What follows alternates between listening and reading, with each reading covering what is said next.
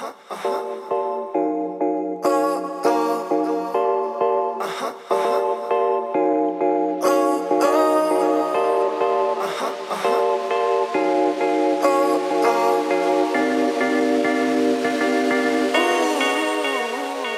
What up, what up, what up? Welcome back to another edition of Green with Envy. As always, this is your boy Will Weir checking in.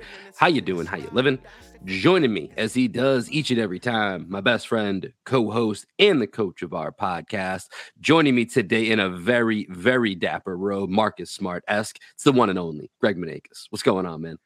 Man, after those last three games in that road trip, I felt like I had to bring the road back. You know, we had the we had the full Marcus Smart experience on that road trip, culminating with me texting you with about three minutes left. I think it's time for Marcus to take a seat, and then he goes on to make some of the biggest plays in the Oh, game. I- Classic Marcus. It's it's the most Marcus thing ever. and We're going to talk about this more as we get into this podcast here. But I did basically, excuse me, I did basically the same thing on on Twitter, where in the first half, Marcus Smart I think took four straight threes at one point, and it was like, all right, Marcus, what what are we doing? Mhm. And then I think he immediately had three straight assists. So, you know, it's it's just it is what it is. We'll talk about it some more, but you know, the Celtics have wrapped up their six game road trip, which we're going to dig into here with six lessons or six takeaways that we had from this road trip. And then we're going to actually look ahead as the Celtics have. This has been a really weird time in the Celtics schedule where they've had kind of back to back long homestands. They are on the verge starting Friday night with a two game home series against the thriving Orlando Magic, who have won four straight games. Uh, they will play them over the weekend, Friday and Sunday. We'll take a look at the homestand as a whole uh, at the end of this podcast. So head that way if that's what you're looking for. But first, let's take a look back at these six games for the Boston Celtics. And let's set the scene here. Celtics go on a six game road trip. They end it 22 and 7 as their record, still first place in the Eastern Conference, still first place in the NBA. They go 4 and 2 on the road trip. And so we're going to go through it six different lessons that Greg and I took away from what was a pretty tough road trip. And let's let's start here, Greg. Going into this road trip, Celtics were playing basically out of their mind up until about that Miami home and home when they started to see a little bit slow down. But I think one of my biggest takeaways from from this particular road trip, they're not invincible, but they're damn good. You go 4 and 2 against the six teams that they had to play. The Brooklyn Nets, the Toronto Raptors, the Phoenix Suns, the Golden State Warriors, the LA Clippers, the LA Lakers. That's six teams that we all expect to be playing basketball in the playoffs and come equipped with. I'm just going to read a quick list here and then turn it over to you. Here's just a quick list of 13 players that the Celtics played in these last six games who've either been All Stars or All NBA. Pascal Siakam, Fred VanVleet, Kevin Durant, Kyrie Irving, Devin Booker, Chris Paul, Steph Curry, Draymond Green, Klay Thompson, Kawhi Leonard, Paul George, Anthony Davis, LeBron James. And that's omitting several players that either could be future All Stars or high level impact players that they came across. So I know we started this just by talking about man, what a roller coaster that that Lakers game was the other night. I think I saw you on on Twitter. Is this a I, I, it was a choke job mixed with a comeback. Is it a Yeah. choke back? What's the? I, I don't know what the hell to make of that game. That that was it was entertaining. It was stressful, uh, but you know it, it was a game that was certainly all over the place. And so I know the end of the road trip didn't feel uh, didn't feel great going one and two in those last three games. But I think when you look at the grand scheme of things, four and two against the competition they faced, I feel like as Celtics fans, we should still walk away from this feeling pretty good. Yeah, obviously you have these thoughts after we smoke the Phoenix Suns, who, by the way, in my opinion, aren't as good as everyone has been making them out to be. They were one of the teams where I bet heavily on the under for their over under total in the season. I just thought that they got exposed last year in the playoffs. So when we beat the Suns, I was a little bit wary of that because I was like, oh, we're tootsie rolling on the floor. You know, is is this a little bit of um, fool's gold? You know, us thinking that we're better than we are, and then we go ahead and get smacked by the Warriors, get smacked by the Clippers, and we almost have that historic meltdown against the Lakers, the choke back game. Now, with that, I think that the Celtics at this point, right, you don't want a team to peak too early. And it really felt like the first six weeks of the season, we were playing some of the best, best basketball that I had ever seen. And I was like, is this, can we sustain this for 82 games? And it doesn't really seem likely that any team is going to be able to Mhm. sustain that level of play for 82 games, right? So they're going to be lulls in the season. You don't want your team to peak too early, as we saw last season with the Celtic squad. They weren't great at the beginning of the year, and then it didn't matter because at the end of the year, they started playing some of their best basketball and made it all the way to the NBA Finals with a chance to win it. So that's kind of what went through my mind on this road trip. Was like, okay, it's it's good to see that we have stuff to work on. Now, obviously, we're building in Rob Williams coming back, but to see that, okay, Mazzulla ball at times we just forget how to play that way. I think Tatum had a quote at some point during the trip saying that playing that way is a choice, and it Mhm. just reminded me Will, of like our own experiences playing ball. Sometimes you just like don't have the energy to pass, cut, screen, and do all the stuff that that offense requires. It's Yeah. fun, it's exciting, but there are times where you- I'm sure these guys are human beings. They're not robots. We always forget that they they're actual human beings, and their energy has dips and lulls. Um, just just like the season's going to have dips Yeah. and lulls, and that's kind of what I saw. Is they were just tired. And when the the physical and mental fatigue kind of seeps in at the end of the trip, it's going to show on the court. And that's what happened at the end of the third quarter, into the fourth quarter in the Lakers game in those two games against the Warriors and Clippers. Yeah, I mean, if you heard the quotes from from a lot of the Celtics players, specifically Jaylen Brown at the end of the Lakers game, it's let's get the f out of here, let's get home. Like it, they were exasperated. You know what I mean? At, at that point, they were exhausted after after that trip. And to your point, there's times where you you know what the right play is mentally. You're Mhm. there. You're like, yeah, this is the cut. Yep, this is the time that I you know rescreen or I, I do you know whatever it might be or I rotate on defense. But sometimes your body just doesn't follow Yeah. you know so so it's it, it's 100% fair i think to to look at it from that perspective and that's why I, I think in the grand scheme when you you walk away four and two that's a victory that's a victory in, in today's nba going up against this level of teams so while you can be disappointed how it looked a little bit at, at, at different times, uh, I think just keeping a, a certain perspective on it definitely does help. And and I think as we head into this homestand, you're going to see a little bit of the Celtics round back into some of that form. And as we talked about, and we'll linger over a lot of these topics, the imminent return of Rob Williams and of course Al Horford coming back, which will also be a theme on this trip, uh, are going to be things that are going to be massively important. And so with that, let's actually transition to our second lesson from the road. And it felt like a couple of weeks ago, you know, we had written off that the Celtics needed another big man with the emergence of Luke Kornet. I'm going to put it back on the table here for a little bit. Are we positive the Celtics don't need one more big man? And this is going to come like a, a, in a way that come out in a way that feels like I might be talking out of the side of both sides of my mouth a little bit because I do think in one term Blake Griffin deserves a certain amount of praise for this trip because I thought he really showed that he had some juice left. But when you do look at you know the games that really stick out as should these be concerning areas for the Celtics, a lot of that had to focus on the heavy amount of minutes that both Blake Griffin and Luke Kornet had to play, and the drop defense that you kind of have to play with those guys on the court, and the way that the defense was exposed in both the Golden State game as well as the LA Clippers game. And that's not to say they're the only reason things that went wrong in those games. There was a, there was a bunch of things that went wrong in both of these games, but I do think it's an area that is maybe not a massive glaring concern but when you really look at the end game and i always say that the celtics are in the end game now. It's all about what is those what are those moments that can expose you at the wrong time. This could be an area that maybe is not a uh, an immediate you know cause for concern as we got to wait and see kind of what we got with rob coming back here but i do think it's an area that brad stevens needs to keep his ear out for potential opportunities that could become available Yeah, and I think the, I hear you on the point saying like you might be talking out two sides of your mouth here. Because in my opinion, I don't think the Celtics need to do anything. But when you bring up the Greg Monroe rule, which if you would you want to explain the Greg Monroe rule? yeah so so this is somewhat what i was alluding to when there's you- you're preparing yourself for a certain moment so zach lowe has talked about this before but let's flash back a couple years ago to the Kawhi leonard raptors against the philadelphia 76ers if you look at game seven Joel Embiid is a monster in that game. He plays 45 minutes and 12 seconds, and he's a plus 10. His backup in that game was Greg Monroe, old friend Greg Monroe. Celtics fans are very familiar with Greg Monroe. He played one minute and 41 seconds exactly in that game and was a minus nine. So while not the absolute only reason that the you know that the Raptors go on to win by two, as you can see, that's it's pretty tough that you can't rest your best player for more than a minute and a half and have that replacement player, you know, be a minus nine. And so for me, when I think ahead to the Celtics and in the playoffs, listen, if Rob and Al are healthy, this is a moot point. It does it does not matter.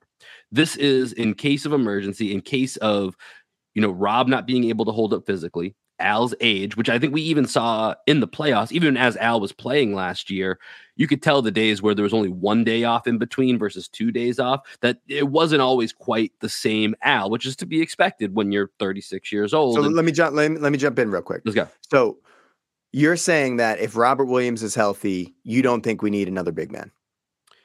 Yes, I mean, I, I, think I think if Robert Williams is is gonna, and you have about two months to figure that out before the trade mm-hmm. deadline. If he's going to be healthy, then you just you just ride with Al and and and Rob Williams, and that's fine. My concern is if one of those two isn't available and we're going, you know, 35, 40 minutes a night on one of them, number one, that's going to give either one of them a high probability of breaking down at some point in the playoffs. So that's a risky proposition.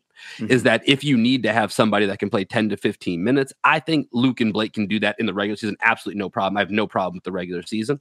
But I think when you get to the semifinals, the conference finals, the finals, if that's what you're relying on for 10 to 15 minutes, you're either going to find yourselves at a disadvantage with a lot of small ball lineups with Grant Williams playing the five, or I think you have the potential to get exposed with them, with those two getting more and more minutes the deeper you get into a playoff run.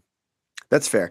And I think what we saw on in this six game stretch, right? Blake Griffin can do a lot of what Al Horford can do on the offensive end. We saw towards the end of the trip he started shooting the three a little bit more, and it just wasn't there. He had a couple nice games where the, where it looked it looked good, but for the most part, if you're an opponent, you're happy with Blake Griffin shooting three pointers, right? So as a as a Celtics fan, I don't want Blake shooting those threes. If Blake is giving us you know spot minutes, if Al's just having an off night, or if Al's not there, that's fine right? You don't want to rely on Blake Griffin. Luke Kornet, on the other hand, I think could fill that role in which, you know, the Greg Monroe minutes in that one game. Mm-hmm. If Luke Kornet comes in and how only has to play five minutes in a playoff game in the right situation, you know, where we're not going up against a small ball lineup or anything like that. They don't have um, a, a, Steph Curry on the floor, you know, a Darius Garland, a Donovan Mitchell, someone that can get him in a switch and just destroy him we put Luke Kornet on Russell Westbrook in that in, in the overtime period that, there. By the way, that was, it was, such a great move. Yeah, and uh, you know, Ime made a great. Dis- I mean, not Ime. Uh, Coach Joe made a great decision when three minutes left in the game. I just tweeted out Mazzulla's had a rough trip, and he finally makes a decision that I agreed with on the trip, where he reinserted Luke into the lineup. He put him on the corner shooter, which for the most part was Westbrook, and we were able to scram out any um, anybody in a pick and roll, right? So it was mostly Jayson Tatum and Grant Williams. Anthony Davis comes up to set the screen. He had just been exposing us, get you know, in in the pick and roll game there. And what we did was we held him up rolling to the rim. Luke came over from the baseline, took the roll man, and then we scrammed out Tatum or or Grant to a weak side corner uh, three point shooter, sometimes a strong side corner three point shooter, and we were able to get that matchup that we wanted. And Luke going up against Anthony Davis showed me a lot. And this is what I see Luke's role being in in certain playoff matchups. If mm-hmm. there is a Joel Embiid, if there is an Anthony Davis, if there's someone that is just big and we want to just kind of show them a different look where they can't just shoot right over the top of Luke because he's seven foot two, tallest American born player in the NBA it's going to make a difference. And it did yeah. down the stretch against Davis, although Davis had that one freakish uh, fadeaway jump shot on him. For the most part, it just made him think a little bit more. And it's going to make life a little bit more difficult on some of these teams. So I think Luke can play those minutes and, and do just fine. But I agree with you. If Robert Williams is not healthy, it's probably our big man rotation with Grant being the fourth big in that situation with a small ball five I don't know that's going to hold up. So that brings mm-hmm. me to the one guy who's been rumored out there to be available um, on the San Antonio Spurs, Jakob Poeltl. His contract, I was surprised when I looked at it. Maybe I was wrong. Maybe I was looking at the wrong thing, but it says $9.4 million yeah, right. Mm-hmm. expiring deal this year. Very gettable contract. Good defensive player. Um, has great analytics on, on his ability to guard the paint. What are your thoughts on the Celtics going after a Poeltl? Do you think that's too much to go after? Is that the right type of guy we need? Because we have the Gallinari contract and we could just package somebody else with Gallinari and we could get that deal done. So that's that's kind of the caveat to this. And the Jakob Poeltl aspect of this throws another wrinkle into it because I know that there is a form of restriction for Gallinari actually being involved in that spe- that specific deal because okay. he technically came from the Spurs because he was traded in the Dejounte Murray deal released by the Spurs. So I don't know if there's an expiration date within the season in which it makes him possible, but that mm. kind of leads to the, the the point that I was going to end on with this with this part of the segment here is that finding that trade's really difficult without that Gallinari piece. If a team is willing to, because remember, Gallinari has a player option for his 6.6.8 million next year. So it's not he's not just an expiring contract, he's a contract that a team is going to take on and he's going to pick up that that 6.8 next year coming off, you know, an ACL injury. He's going to pick that up. So for a team to take that on, you're going to be taxed on on that, whether that's a first round pick, whether that's adding on Payton Pritchard. And, and, that's where it gets to. I don't know that this is a problem that I would go ahead and break up my top guys for. And I don't know if Payton Pritchard, just based on his salary and where his value's at, you can't really get much in return for a guy that makes two point just under 2.3 million. So that's where, and the TPE the Celtics have is right around the Gallinari contract, and it's there's not a ton of guys that are going to fit that. So that's where this gets a little bit tough. Is how do you get to a place where it's going to have to make sense. And, and so I think Poeltl's an interesting candidate. And I think if it was available, if there's, and like I said, this is where we need to, you know, throw up the the bat signal for for Keith Smith here to come in and and tell us mm. when that is eligible or not eligible. Well, I'm I'm looking just a quick search on the internet. There was an article on SI.com late November, and it said it doesn't say anything about an expiration date, but basically we would need to facilitate a three team deal to make that happen. Yeah. So so it's it's going to be even more, just the entire point is it's a little bit more difficult mm-hmm. when you get to that. I think Poeltl's a great option because I think he's a guy that's probably even a little bit more advanced than what I'm thinking of for this third role. So I think I think that would be a fantastic fit. But I, I mean I think and that's the point that that ultimately this comes down to of it probably being a little bit irrelevant is are you actually going to find someone that's sub six million dollars out there in a trade that's going to be better than Luke Kornet. Yeah, I don't, th- I don't think you and, and, and, I don't, and, and that's and that's the point where where it would be really tough unless it's some type of Brad Stevens three team trade, something that we can't even foresee right now. And so it may not matter, but I think it's something that just to keep an eye out as we get to trade season and we start to hear of who's available and at least you know keep your ear to the ground about what potentially could work as of right now, I would say until we see what we we are getting from Rob Williams, and hopefully that's coming up on this homestand, that's something to just keep in the back of your mind, but nothing that I think is an immediate need to move forward with. Also, on this trip here, and Greg, do we want to do we want to do we want to stay? We have we have kind of a lineup here, but there's a couple different ways that we could go. Do you want me to, to jump around the list to what I think is most appropriate next, or should we stick with the the list how we have it here in the notes? Um, up to you. Do you think you're the host? Well, let's do this. Let's let's go to the let's stick on the topic of big mans here for a minute, okay. just while we're we're on there, and let's go to Al Horford. So Al Horford has missed basically the entirety of this trip. I believe he played in the Brooklyn game to start the series, and then has been out the remaining five games uh, with COVID, and then having giving birth as uh, well, not him, but his wife giving birth to their to their new baby daughter. That'd be pretty impressive if he if he, if he gave birth as well. Hey, if anybody but, could do it, Al Horford could. I know what what can Al Horford do, but I, I think one of the things that we've learned is how valuable Al Horford is to this team. And so the question that I, I want to pose here, and, and we can frame it as is Al Horford the most irreplaceable person on this team? Well, we've touched on it a little bit in that previous conversation, but Blake Griffin can do a, a, reasonable facsimile of Al Horford on the offensive end. But Al's really the only big that can do what Al does on the defensive end. Obviously, Rob is a better rim protector. Grant can move his feet a little bit better against certain guards. He's a better screen navigator than Al Horford. But the ability to guard a big like an Anthony Davis or a Joel Embiid and then switch on to a guard, chase down blocks from behind, just communication, positional defense, everything that Al Horford offers on the defensive end. He's the only person on the team that does that. Right. And the analogy I like to use is with a great offensive lineman in the NFL the whole game plan is going to rely around that big six foot eight left tackle, right? And you don't realize how much you rely on that left tackle until you're without him. And once you're without him, you realize this doesn't work without him. And that's how I feel about Al Horford is I don't think the Celtics can win a championship without Al Horford in the lineup. Like he needs to have a prominent role. This is why I think it's so important that we extended him for a couple more years because he's aging like a fine wine and he's still doing everything that he was doing even his first stint in Boston. He looks just as good as he did back then. There hasn't really been much slippage there.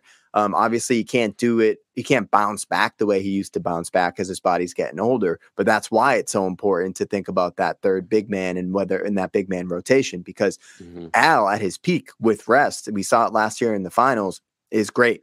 When he's a little bit tired, that shot can go. He can get exposed a little bit on the defensive end. You have to rely on him for over 30 minutes a night. You don't really want that to happen. But Al Horford, I to answer your question, 100% is irreplaceable.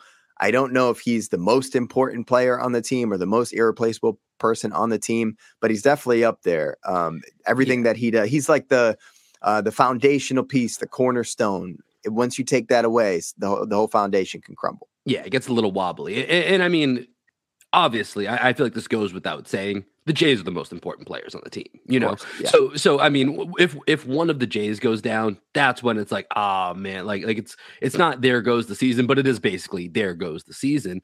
And so it's who's that that next guy. And for me, it's Al Horford because when you look at the backcourt you know, I, have this is why I was such a big proponent of the Malcolm Brogdon trade. I think if you even have two of those three guys, you're going to be in pretty good shape. If obviously you prefer to have all three, duh, the more talent, the better.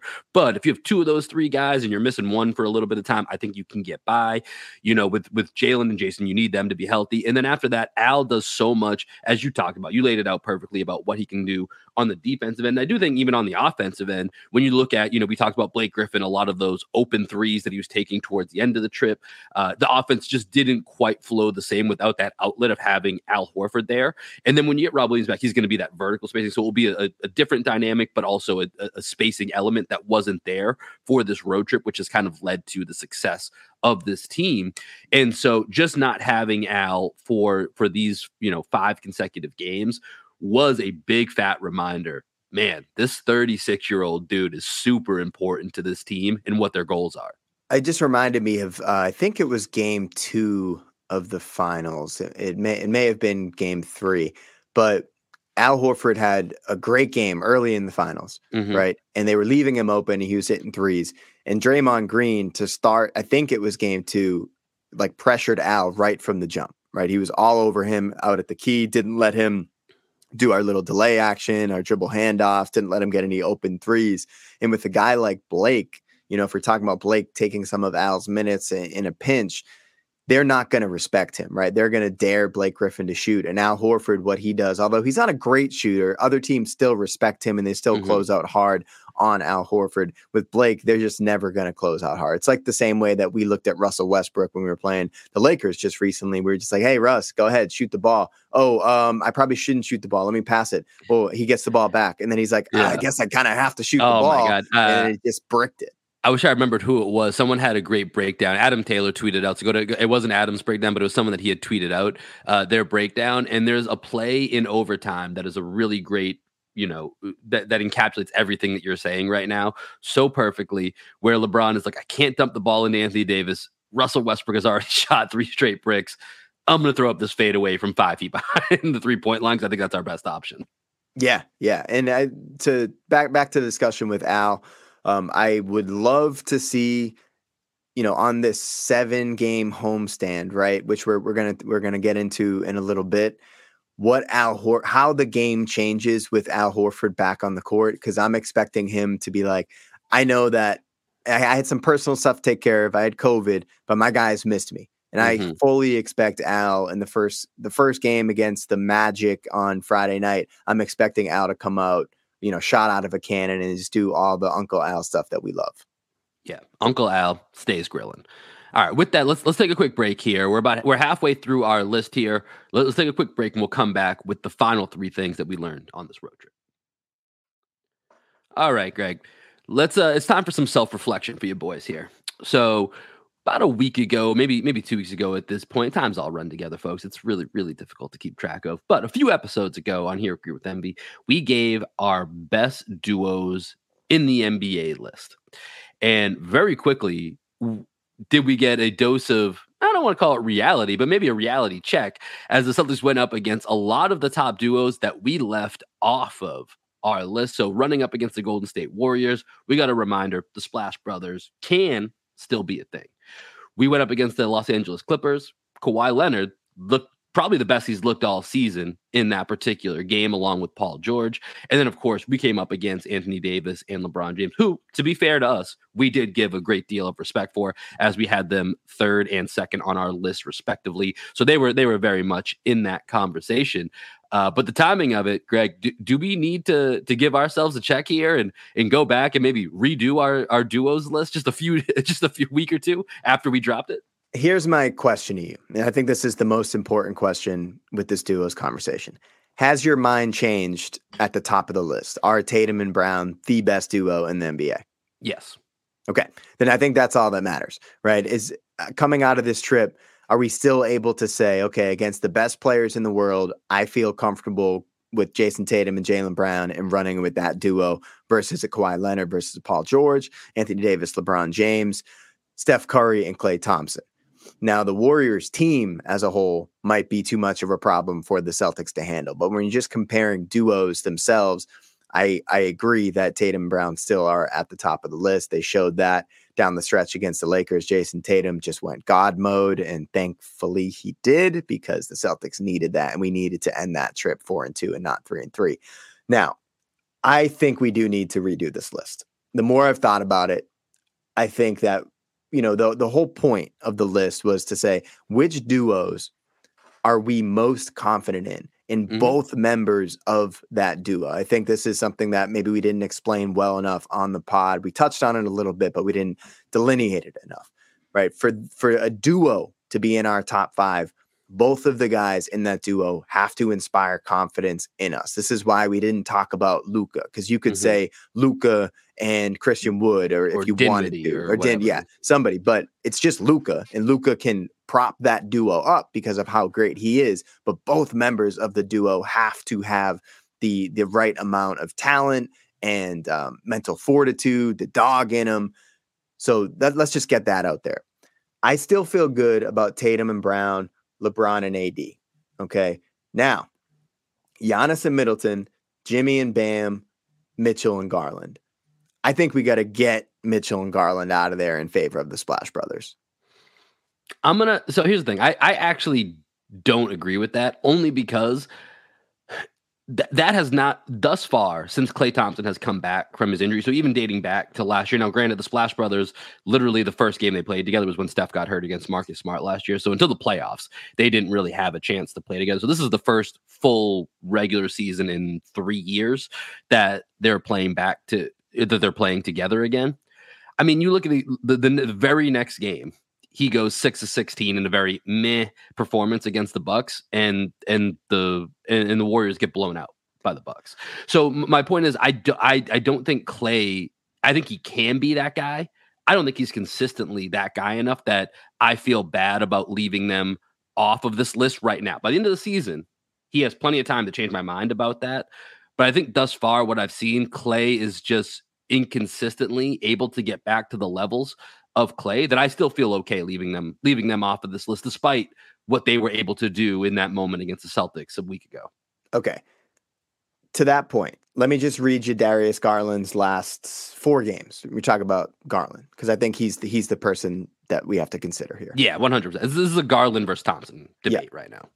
Last game against the the Mavs, twelve points, six assists against the Spurs, 18 points, nine assists against the Thunder, 13 points, eight assists against the Kings, 17 points, six assists against the Lakers, 21 points, 11 assists against the Knicks, 17 points, three assists against the Magic, 18 points, six assists.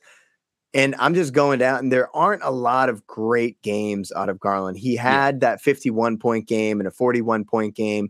My question is, are we sure that Garland really deserves to be there over Klay?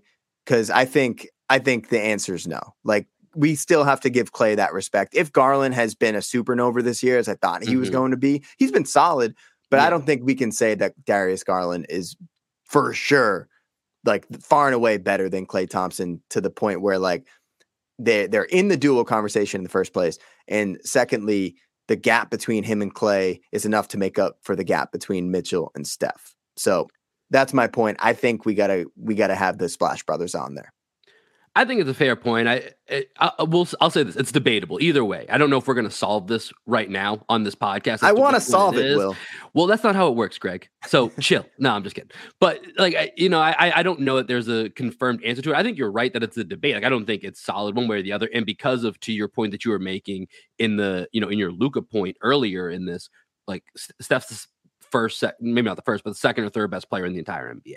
Mm-hmm. you know and so that's going to elevate what the level of that can be i the one thing that leaves me hesitating is that even though garland's been a little bit more ordinary than we would have expected this year i think the the, the nights in which he is quote unquote ordinary, he still complements what that team needs and, and, he can still do things that help that team win. Whereas with Klay, when he's not the Klay that he can be like he was against the Celtics, he really hurts that team. It really hurts that team when Klay is not up to the level. And they and both have solid teams around them. We know that the Warriors have had some bench problems, but we know that they both have great starting lineups.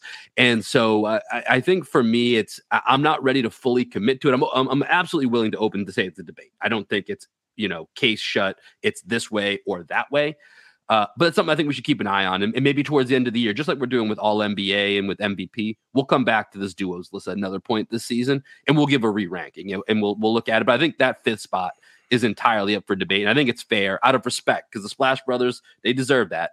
The Splash Brothers get the respect. So the debate is 100% definitely open.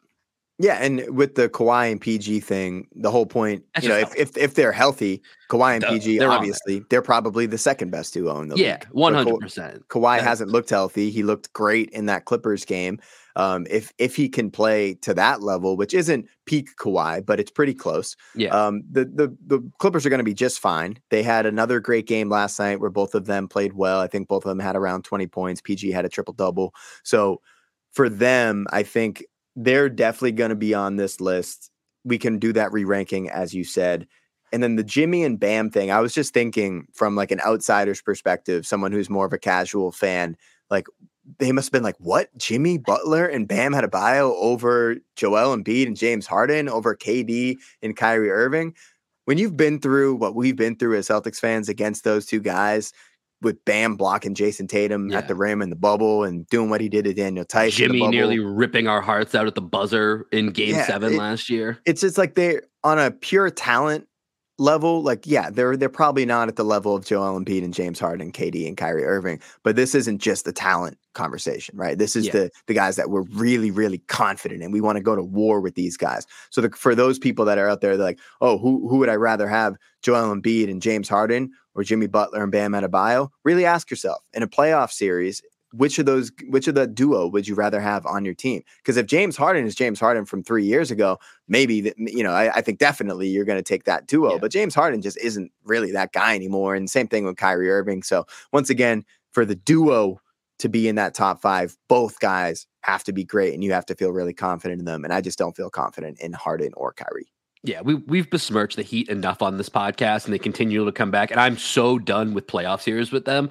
that I'm hoping that if we just continue to compliment the Heat, they'll go away. So if we, if we don't act confident and we say that we're scared of the Heat or we praise the Heat, maybe that will result in us not playing the Heat in a seven game series. Because I am, for one, all for that. All right, let's go on to point four here, Greg. Or excuse me, this is point five that we're on now. Having trouble counting this morning. Point five that we're on, and this is one that you had already touched on a little bit earlier. So Celtics go four and two in the road trip, but we must remember Joe Mazzulla is a first year interim head coach, and it certainly felt like, especially towards the back half of that, specifically in that Golden State and Clippers uh, Clippers games on this road trip, that it felt like Joe Mazzulla was a little bit of an interim head coach, but to be fair to his credit, we've already talked about the great adjustment he made at the end of the Lakers game, which went from choke job to comeback, as we talked about.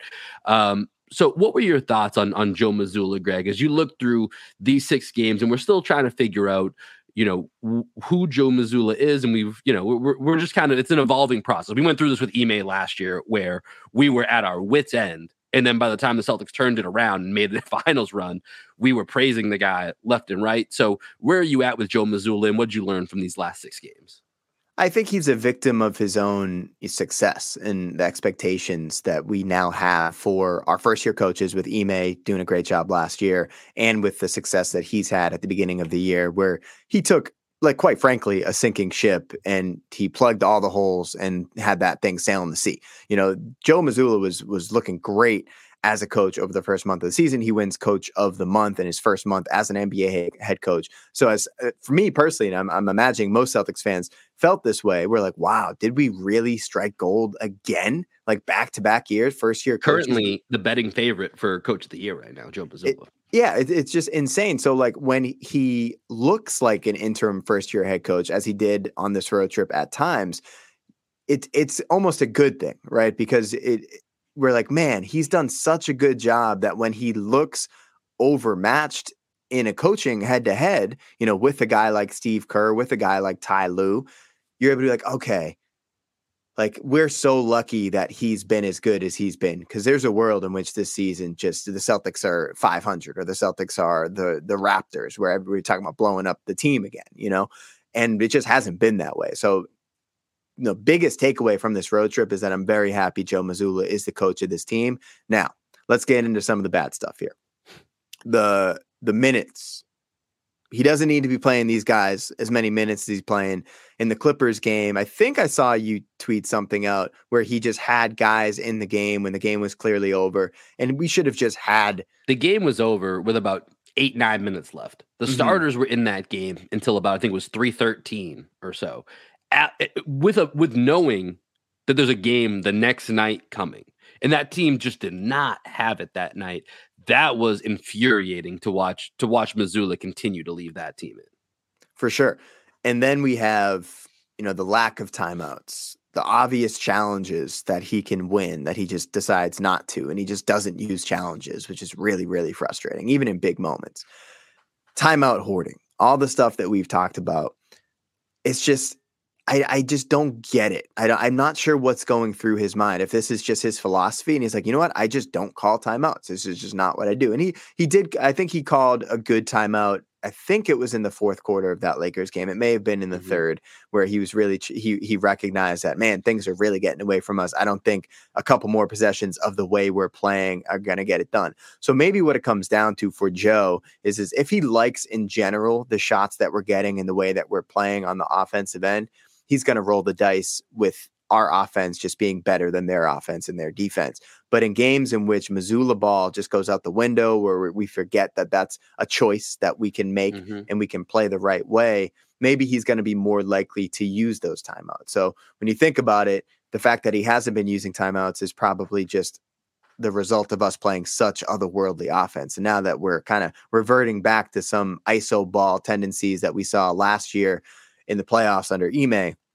maybe he's going to be more willing to use those timeouts. But what were your what were your thoughts on Joe? Well, I, well, I think this kind of goes back to a, the the very first point we made. This team's not invincible. This team, you know, is going to have moments where they struggle. And like you said, there were there were times during this season, this early stretch of the season, where it was like you or I or anyone listening could theoretically kind of have been the coach because the offense is just like the offense is going to take care of everything. All, all, problems that we have are going to go away because listen, you can say what you want that our defense isn't the same as last year. The team on the other side there is not scoring 130 points, and you got to score 130 points at a certain point to to beat this team. And so this has really been Joe Mazzulla's first time kind of digging into okay, what does this look like when this team isn't hitting shots? What does this look like when the team is fatigued and they're they're doing those things that we talked about earlier, or they're not doing those things that we talked about earlier, knowing that they should be moving, that they should be passing the ball a certain way. You know, what does that look like? What does that look like at the end of the game when I need to make a you know or be put in a situation where i have to make a tough rotational decision or i have to make the move like he did with luke Kornet playing him at the end of the game you know, shading him off of whether it's Russell Westbrook or Lonnie Walker to go ahead and and shade that role man and Anthony Davis be able to scram and make that switch. You know, these are the first times as a rookie interim head coach, very important, rookie interim head coach who's 34 years old. He's our age. He's literally the same age as the two doofuses on this podcast that are talking. Like he he could be right here in the third window and he and he fits our time frame as, as to who we are. And so, you know, you have to remember those things with Joe Mazzulla. This is really the first set of tests. So, uh, you know, I think it's just like we talk about with different players getting, you know, their reps. It's good for Joe Mazzulla to get the reps. I think you could even see with the move he made at the end, like with that Luke Kornet move, that's a little bit of evolution just within you know this road trip of like okay i can't just go to you know what we got to try something different here or we're not going to be able to you know he saw the the writing on the wall with the comeback with you know what was working what wasn't working and he made an adjustment and he deserves full credit for it it was a great adjustment that helped the celtics get back in that game and, and get that victory but it is an area that we do need to keep seeing, you know, growth from from Joe Mazzulla. And you talked about the minutes. One guy that I'm, I'm sneaking in here, a point that I had on, on my own personal list. I feel like we need to see more Malcolm Brogdon he's averaging right now 23.3 minutes per game. That's seventh on the team, basically last out of all of the core rotation players, minus Sam Hauser. And part of that is, is certainly, and I'm, I'm, I'm, with this, conserving him for the long run. And so you're trying to cut down his minutes, which was an issue in Indiana, him staying healthy as the main guy.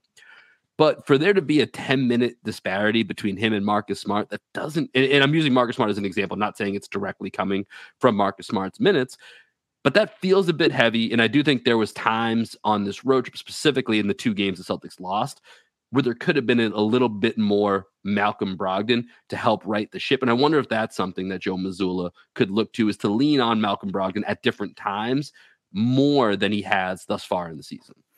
Yeah, and I, I, think you would agree with this point. You'd rather see 75 games of Malcolm Brogdon at 23 minutes than 50 games of Malcolm Brogdon at 33 minutes. 100%. 100%. Right. So, like, uh, we're conserving him. And I think we all realize that. That was the biggest concern when we got Malcolm Brogdon, when at, when our first conversation with Adam, where he almost stopped being a Celtics fan uh, when we got Brogdon just because of Brogdon's injury concerns. But Brogdon's a great player. And I, I think that Mazzulla can pick and choose a little bit more of Malcolm Brogdon, maybe not 30 minutes, maybe not 30 minutes a night. Maybe it's 25 minutes a night, finding two extra minutes mm-hmm. for Brogdon to be on the court. He plays well with Tatum for sure. He's definitely looked, um, he was a little shaky on this road trip. He wasn't great on the road trip, but he did have some moments where it's like, ooh, Brogdon needs to be in the game because he's just a consistent source of offense. We talked about it, I think, on the last pod how he probably should have been in the game down the stretch against the Warriors, and he just mm-hmm. wasn't. Now, with Smart, I think the way that Smart plays, he's likely to get hurt too, and he's likely to wear down too. So to me, that's the bigger point: is the ten minute difference between Smart and Brogdon. Man, we need to get some of those minutes for Smart down as well. Like Smart should be playing 28 minutes a night to 30 yeah. minutes a night, not 33 to 36. And you know, maybe it's some Payton Pritchard minutes. Maybe is just like, it doesn't matter game to game. Maybe I can give these guys some days off here and there, and that's more important than getting minutes down. Who knows? I, am not really sure what, uh, what the what the coach is thinking and what the medical staff is thinking as well. But I agree. The overall point, of Brogdon, I would like to see 25, 26 minutes a night out of him, and maybe a couple games where we just see him on the court the last last two minutes of the game, just yes, to just to have gonna, that he doesn't need to play the last point. six minutes. He doesn't need to play the last six minutes of the game, the last eight minutes of the game, but the last two minutes of the game, let's try having him out there on the court because he's a great player. And that was going to be my last point on this is that I think a guy like Malcolm Brogdon is someone that, you know, it, going back to our, our podcast right after the Warriors game, when we left the finals and then we got Malcolm, I was like, oh my God, this guy's going to solve a lot of problems. Well, he can't solve a lot of problems from the bench. So there's going to be certain times where, yes, you want to conserve him overall. And that's why I agree. I, I don't really have a huge plan with the minutes per game thing. It's more select it, within certain context. Malcolm Brown should have a game where he probably plays 35 minutes and maybe is part of the closing unit. And it's because you need to, I think, have and you and I talked about this. The Jays are written in stone. If they're if they're playing, they're written in stone in that final five. After that, it, it should be, in I think in both of our opinions, you know, matchup dictated who are you playing outside of the Jays? Is it Rob? Is it Al? Is it Rob and Al? Is it Grant time? Is it Marcus and Derrick? Is it Marcus and Brogdon? Is it White and Brogdon? I think that needs to be a little bit more flexible. And I think I would love to see what Brogdon looks like a little bit more in these really tight games. And I think you have to see it a few times in the regular season to feel good about it in the playoffs. And so I, I want, just like we're talking about Mazzulla getting those reps, I would like to see him give Brogdon a few more reps down the stretch, especially in games where it feels like he kind of has it going early early and maybe ride that for a little bit. Um, and that was one of the things in the Clippers games. He had a great first half and then saw the saw the floor for only eight minutes in the second half and never really got it going again. And I don't know if that was going to save that game because that game was kind of a disaster all the way through. But point being, could have been an opportunity to to let Malcolm Brogdon see if he's on a heater and, and, and ride that out a little bit more than what he's done so far this season.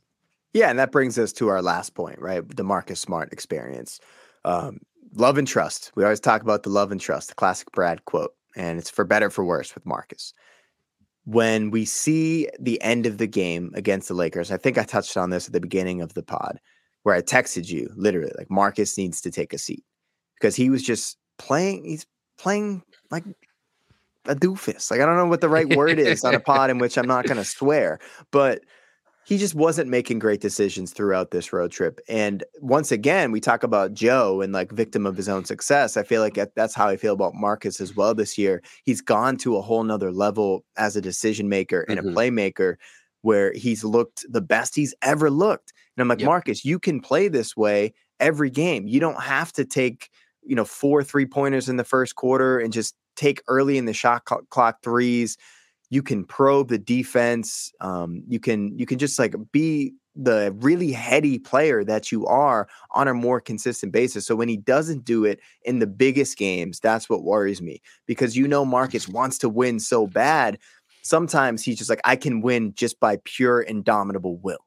That's how he feels. And it's like, yes, that is your superpower. And you mm-hmm. can tap into that at certain points, like he did at the end of the Lakers game.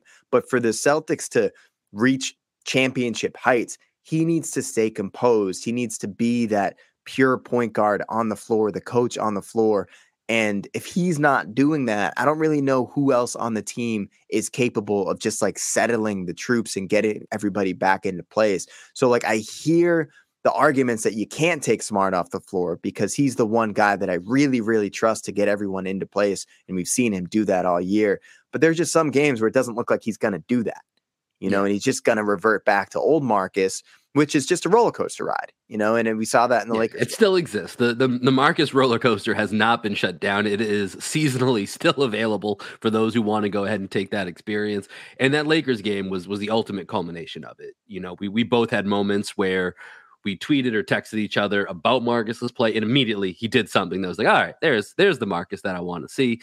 So it, it is a little bit of uh, of give and take when it comes to Marcus. And you look at just these last last uh last couple of games. I think he missed the first game on the on the road trip, but played the remaining five. You know, his assists compared to the season total down by two. So down, you know, a little bit lower than what he had. Turnovers up slightly, not by much, but a half percentage point. But I think just, you know, anecdotally, when I watch the Celtics, it feels a little bit like that ball movement comes and goes a little bit with with Marcus Smart being the head of that snake. And so when the ball is zipping around and everyone's seeming to make good decisions, efficient decisions, quick decisions, Marcus Smart's a big part of that. Mm-hmm. When that breaks down, it also seems to correlate with Marcus Smart being a big part of that. And, you know, he's been a much different guy since he's been given the keys to be the point guard, like you just kind of laid out and talked about. But then you hit one point that when the biggest moments come, I can't help but think game seven against the Heat last year, big time, not really the, the best Marcus Smart moments of the season. You look at the Warrior series in the finals, a lot of Marcus Smart moments where, and you know, to a certain level, the Celtics were basically going about six and a half people deep at a certain point. We just couldn't get offense going. I kind of understood, but it also was a little bit of that. All right, I'm going to step up and get this. And sometimes that works out. It didn't work out in the finals, but sometimes it does. It has its moments where it works out. And so the Marcus Smart experience is still alive, even if it's not. And this is the biggest part because, like we said, there are times you're going to benefit from the Marcus Smart experience.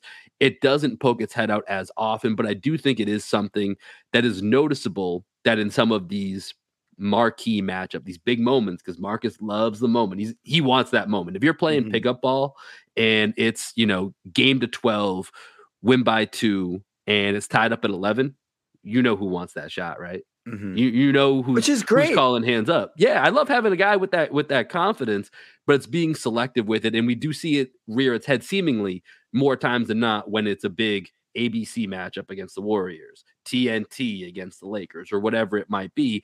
And it does give me a little pause for caution when it comes to the playoffs, but not enough that I think it's a, a, a massive deal. But just a reminder that that experience does still exist. Yeah, at the end of the day, the scales are going to balance in the favor of Marcus Smart being great. And Marcus is our guy. Don't get it twisted. We're Yeah. riding and we're dying with Marcus Smart. And, you know, I, I think at the end of that Lakers game, we just saw everything that Marcus can be with that heady steal that he got to get the Celtics, I think, to eight or six, um, just when it looked like we didn't really have a chance to win the game Yeah. hits a three pointer, hits a floater, finds Grant for an, an open three. Just looked, he was making all the right decisions. And that's really all you want Marcus to do at the end of the game is just make the right decisions. I was, when he took that three pointer, when he had that great uh, ghost screen and the Mhm. Lakers just decided not to cover him, he kind of has to take that shot. Yeah, that's, that's Um, and, and I'm okay with him taking that shot, especially when Anthony Davis is lurking around the rim in that game. Like the Celtics just didn't really want to drive against AD. But in general, the point that you were making earlier, Marcus's how kind of the way that the Celtics play is based off of how Marcus plays, especially early in the game when he's taking quick shots and he's not looking to pump and and you know hockey assist or Mhm. um, drive and kick and just keep that that train moving it seems like everybody else kind of falls into early shots as well. That's a lot of pressure to put on marcus but once again victim of his own success we want we know that he can do it right? So we just want to see him do it as consistently as possible and i believe that he will Yeah, I think he will too. Like like you said, I'm willing to bet on on Marcus Smart. I'm absolutely willing to bet on Marcus Smart. That's our guy. But it is just something to to keep in mind. Once again, I always will say this: it's, we're in the end game, folks. So it's all about when that moment could rear its head. So it's something to certainly keep an eye on. But at the end of the day, hell of a six game road trip. Celtics finish four and two, currently 22 and seven. And now they are set up for a seven game homestand, so an extended two week homestand that will take the Celtics through the end of 2022. So that will start out this Friday with Orlando, and they'll have a mini series with Orlando. So it will be Friday against Orlando, followed up by Sunday, and then the remainder of that week against Indiana, against Indiana and Minnesota, and then Christmas Day. The big, big matchup against the Milwaukee Bucks, who are 20 and 7 at the time of this recording, second place in the East, second place in the NBA, followed up by Houston in a rematch with the LA Clippers to round out the homestand. So, Greg, as you look at these seven games, I, I'm going to assume the game that you're most looking forward to, or that's going to be the most meaningful, is going to be that Christmas Day matchup with the Bucks. Is that is that is that likely true? Oh, of course, of course. Yes. Yeah. I mean, you you want to see with the the Bucks being fully healthy, Middleton back in the lineup. Um, we can revisit that duo conversation again then.